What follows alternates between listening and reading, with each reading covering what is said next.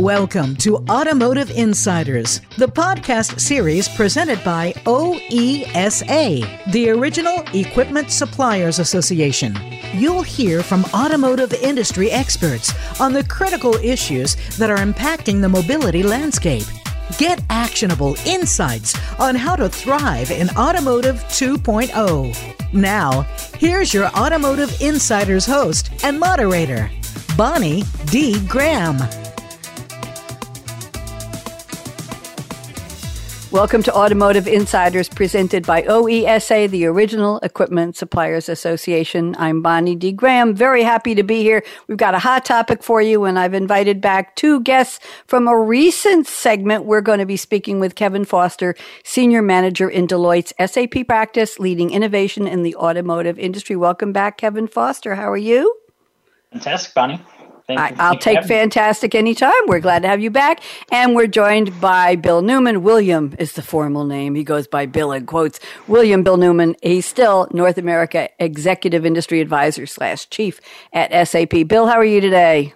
Great, Bonnie. Thanks for having us back. Delighted. Let me do a shout out to a colleague of Kevin's at Deloitte. We have Natalie Butlin here, keeping an eye on us so we behave here on the podcast. And we have Drew Rhodes from OESA here with us as well in the background. We are recording this on Zoom, but you're going to hear our voices on the Voice America Business Channel on the OESA Automotive Insiders page. So there we go. Our topic today, very interesting. When good car companies create great profits and know what they are. That's complicated. So, Kevin Foster, in case somebody doesn't remember you from the last time you were on a cup, about a week ago, actually, why don't you reintroduce yourself to our audience, please? Kevin, go ahead and welcome. Absolutely. Thank you, Bonnie.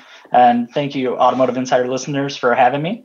So, Kevin Foster, I'm a senior manager out of our uh, Deloitte uh, SAP practice and I've been born and bred in uh, Detroit here. So obviously, when I came out of school, I started my journey at an automotive supplier and continued my way through automotive and manufacturing, working for OEMs, uh, captive finance company, and additional suppliers. So happy to be here uh, with you today, talking about this exciting uh, events that are going on in the automotive market. Thank you very much, Kevin and Bill Newman. Oh, come on. There's 1.3 people in the world who don't remember you, but just humor them and remind them. Bill, give us the highlights. Hey, uh, Bonnie, thanks again for uh, having me back. So, Bill Newman, uh, North America Industry Executive Advisor for SAP. I'm responsible for automotive go to market in North America and uh, got my start in the automotive space um, about 25 years ago after I moved to um, to Detroit. Uh, love and work uh, brought me here. I was previously an airplane guy uh, and did my uh, MBA thesis on the automotive uh, industry and thought, ah, I'll never build a car well, I don't know why I'm studying this. So the uh, be careful what you say. Never say never. And uh, 25 years plus uh, later, I've uh, had the pleasure of living in living in a great area of the country and uh, working with some of the uh, great innovating companies that we have in the automotive industry. So thanks again for having me. Thank you, Bill. Very happy to have you back as always. Kevin Foster sent me three very interesting topics for this episode today. Let me read the first one. Kevin, I'm going to ask you to expand it, or as I say on the news, let's unpack it. Take your time, give us all the details, and then we'll ask Bill to be the counterpoint. He has the privilege of agreeing or disagreeing. We'll give him that option. So, Kevin's topic number one is automotive disruptors and impacts on the current automotive landscape and the capabilities required to operate in the new world. And I'm very curious about how you're defining that new world. So, Kevin Foster, you're up. Talk to us, please. Absolutely. So, thanks, Bonnie. You know, this being the year COVID and we're in the recovery stage from COVID, we've seen many disruptors in the auto industry related to COVID and not related to COVID, right? So, in terms of if we look at regulatory change, uh, the rise of EV and AV technologies, you know, just the different you know customer buying patterns right? So previously on our, our topic you talked about you know the direct uh, the consumer purchasing or you know internet buying from vehicles right? Mm-hmm. so if you go back and take a look at that 10 years ago we wouldn't even have thought about that right? So the market is continuously changing and adding new um, challenges for our traditional OEMs who are forcing uh, our distributors, OEMs, and everyone in the market to have to change and adapt to what's happening and what's going to happen in the future as we start to get closer and closer to unfold the future of mobility, connected vehicles, and autonomous. And Kevin, when we're talking about the new world, I'm going to hark back to six, eight months ago when the automotive manufacturing segment was completely shut down in the U.S. I mean, totally. Not a wheel was spinning, not a gear was moving, not a car was coming off the assembly line. I have that on good authority from Julie Fream, the CEO of OESA. Julie told me then it was true. And the question is, is the new world that the automotive production line has started again? Is it that people are asking for new cars? Is it that we're probably looking at more emissions controls? Is it is it a combination of everything post pandemic people are having places to go, Kevin, as it's safe to leave their homes, their enclaves if you will? Just give me a little more about what this new world is so our listeners understand. Absolutely. And, and so what the new world ends up being is is you know automotive now is competing with high tech for chips right? So in the market right now many of our manufacturers are having chip shortages which is different in terms of the supply chain. When you have the evs spinning up your traditional it doesn't use the same components as your traditional vehicles. So you're seeing a change in that market. So back at ces i think uh, not last year but the year before we start to see automotive suppliers offering the same type of vehicles as our OEMs. So it's really a, a, shift in terms of products that are being offered and who the players are going to be in the future. We have many startups from EVs, right? So many entrants into the market. So many disruptions are happening, not to mention consumers and how consumers want to interact with, um, you know, how they purchase vehicles, what they want the new dealer experience to be right? So uh, the consumer and really just the industry in general is being challenged from how it used to operate to where it needs to operate in the future to stay relevant for the market. Thank you very much. Bill Newman, let's get counterpoint from you. What do you think? Agree or disagree or anything? Yeah, for sure. I mean, we've talked about it on this program and others that, you know, battery electric vehicles, hydrogen fuel cell vehicles, both built very differently than our classic internal combustion engine. And you design, you plan, you build, you service them very differently.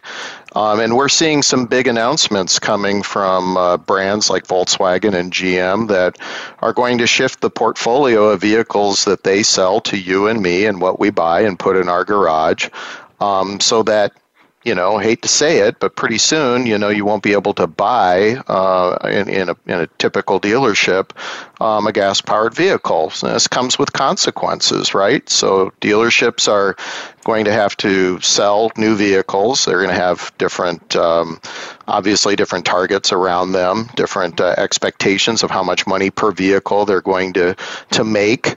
Um, typically, there's higher content and higher margin in those new vehicles that Kevin you were just talking about. But there's also going to be some higher costs on the back end too as you service those vehicles. Um, you know those battery platforms uh, and powertrains in these new vehicles currently some of them weigh as much as full vehicles themselves mm. so you know how you actually you, you can't just go in and swap that kind of stuff out like you do new tires and oh by the way tires are probably going to look differently as we move into the future too. So now you've got a whole customer care and service area that's going to have to be kind of trained, learned, in some cases unlearned, and all that's going to have an impact to uh, how how vehicle programs um, are shaped and and how they're funded. Bill, please tell me we're not going back to square tires you know, they didn't work very well for me when I used them, but Kevin got it know. first. and, and I have a quick question for both of you. In terms of how vehicles will be maintained, we've been hearing for years, and some vehicles probably have these Internet of Things, IoT sensors, where your car will say to you, Kevin Foster, with all due respect, the belt on your radiator is about to break. We've scheduled an appointment for you at George's Garage, 1.3 miles on the right. Take at 23A. And there's also a Big Bob's Big Boy. You can have lunch. We've ordered it for you because we know what kind of shake and burger you like. And the vehicle, the, the motivate, the, the automotive garage has the part ready and they'll change your belt in 22.3 minutes and you'll be back on the road and you can still get to mom's for turkey dinner on time. Kevin, Bill, are we anywhere close to that kind of maintenance, Kevin? so from predictive maintenance, absolutely. So digital twins, in terms of the amount of sensors that we have in vehicles nowadays, to be able to track everything related to that vehicle is is absolutely amazing technology. And what we're now leveraging with that data to be able to connect it linked in with AI, we're nearing that future to where we'll get predictive suggestions based on you know marketing hey you like this type of food. There's a restaurant up here if you're hungry right? Or you know linked in with your your your smartwatch in terms of oh you haven't eaten in mm. x hours. You know you should go go here. So I, it's really a, a near future opposed to a distant future in terms of what opportunities people are leveraging the data and looking to monetize that data for different revenue streams right Thank you for bringing that up. I was wondering about that additional revenue streams as part of the profitability goals we've been talking about. Let me move on to another topic from you, Kevin Foster. We're going to talk now about how increased visibility to cost drivers can help businesses accelerate profitability. So you've got the word drivers and accelerator there. I love when you use automotive words in a normal sentence. Kevin Foster, take us through this, please. No, absolutely. So, you know, pivoting on, you know, the new revenue streams, you know, whatever you're selling, you you have to do the cost tracking. So you have to understand if what you're doing makes sense and you're in a profitable position to help you make those strategic business decisions. And so where, where we take a look at is do you have the right data model and the business processes set up to collect that in organic nature to where you can not have to put in complex systems and you can do it through your standard business processes and get that holistic, you know, robust reporting out of the back end that gives you that insight into your business. And companies who do that really well on a monthly basis can tell you the actual cost down to a per product level. And once you have that level of granularity, the, the, the strategic decisions that you can do or make with that data is unbelievable. Not to mention that you can now leverage that baseline information into all the next gen capabilities in terms of predictive analytics, anything on top of that, because you have the lowest level of granularity for your cost tracking and profitability which then you can link into all the different areas of your business such as r&d sales and marketing you know incentives warranty planning. So really it's that data model and having the proper processes in place to collect it unlocks the value through the rest of the organization and allows you to take advantage of the latest and greatest technology with predictive analytics to get really what you're talking about in mm-hmm. terms of I can tell you what you need to do with that vehicle before it occurs. And really, then you reduce your costs because you're catching it before it happens and you don't have to worry about that cost of quality. Yes, thank you very much. I want to move on to topic. Let's see now. Bill, I want your comments on this. We have one more topic from Kevin. Bill, what do you think? Well, just on the predictive side, I think Kevin hit on all the points. I would even add that, you know, predictively understanding what the consumer wants before they know it and being able to upsell them while they're a car owner uh, with over the air updates and services, I think is just uh, another huge upside market and, and really potential for um, how to leverage all this new technology, particularly given 5G is, is pretty much here and available now. Okay, thank you very much. Brief and to the point. Kevin, I have one more topic. I think you touched on it just a little bit, but let's emphasize. You're talking now about how a common data model, integration of business processes can help increase the cost savings, increase sales, and our bottom line topic today, profitability. Can you add a little bit for us, Kevin, please? Absolutely. Right. So uh, back to that profitability is you have costs all throughout, you know, your manufacturing, your sales process, your, your marketing process. And it's how do you collect that cost and even after sales costs, right? So it's being able to track those costs and sales at the individual product level. So then when you're looking at the overall uh, model or your portfolio, you can then start to accumulate or summarize those costs to see full life cycle profitability or cost for a program. And you can start to refine those things. Or as Bill mentioned, right? So where we go with over the air updates and things of that nature, you know, mm-hmm. when you mm-hmm. start looking at, at the Tesla, they're offering services when you first buy the car but then they're getting additional revenue when they sell it in the used market because it's an over the air update feature that was available to the consumer when they bought it and it's non transferable. So, again, mm. it's one of those things where the technology has now enabled a new revenue stream for over the air updates and additional cost tracking that you now can take through the life cycle of the vehicle if you have the correct data model in place to capture that data mm. and to be able to aggregate it. Thank you. And Kevin, I'm remembering when I bought my, I, I drive Zs. I have the 370Z and it's a, I think it's a 2015. I don't remember which one. It's pearl white, which sparkles in the sun and a red rag top and red leather seats. And it's a wonderful car. And we do 80 on a regular day here in Durham, North Carolina. They don't do 55 or 45. They do 80. So you need something really solid. But what I want to tell you is in order to update the map, the GPS built in, Kevin, when I moved here, the community was about a year and a half old. It was not on the 2015 GPS. It would have cost me hundreds of dollars to update the map on the software in the car. So I used my phone. I paid the equivalent of two months of mortgage for my new iPhone, so why not use that for? I digress. Bill Newman, let's get your comments on what Kevin said. Go ahead.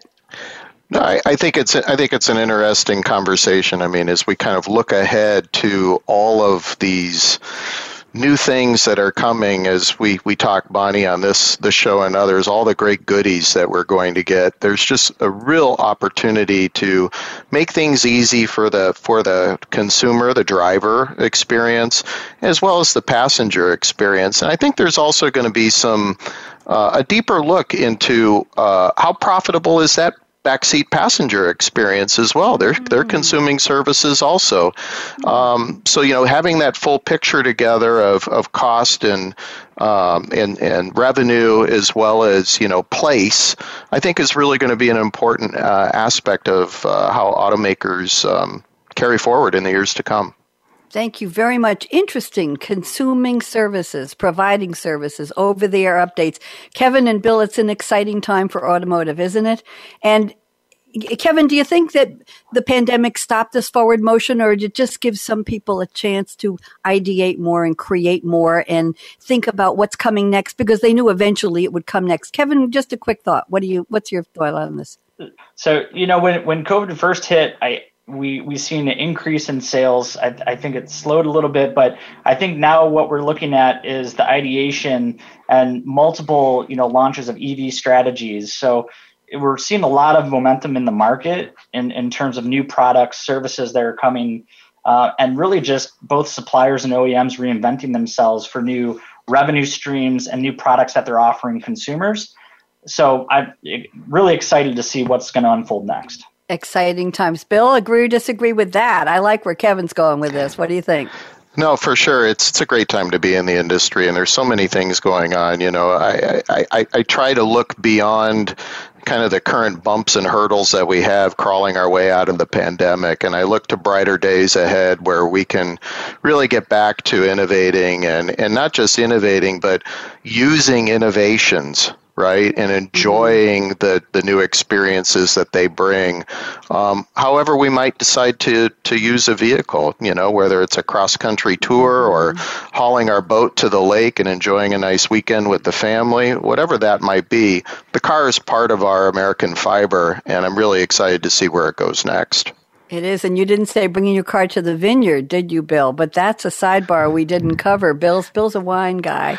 There we go, out there with the grapes. Kevin Foster, it's been such a pleasure and a privilege to get to know you, senior manager at Deloitte Consulting LLP, and a shout out to your colleague Natalie Butlin is here with us, watching from the sidelines. I think she's approving, and we have Drew Rhodes from OESA is with us as well. Drew, welcome to Automotive Insiders. You're going to be working with me going forward. Looking forward forward to that. Bill Newman, it's always a pleasure and a joy speaking to you. I learned so much. And whoever invited Kevin, thank you because I enjoyed meeting you. And Kevin, I hope you hope you come back. And thank you to our engineer Josh at Voice America Business Channel. Bonnie D. Graham signing off for another very interesting, timely, topical, relevant, and I think fun topic here on Automotive Insiders presented by OESA. Everybody wave bye bye.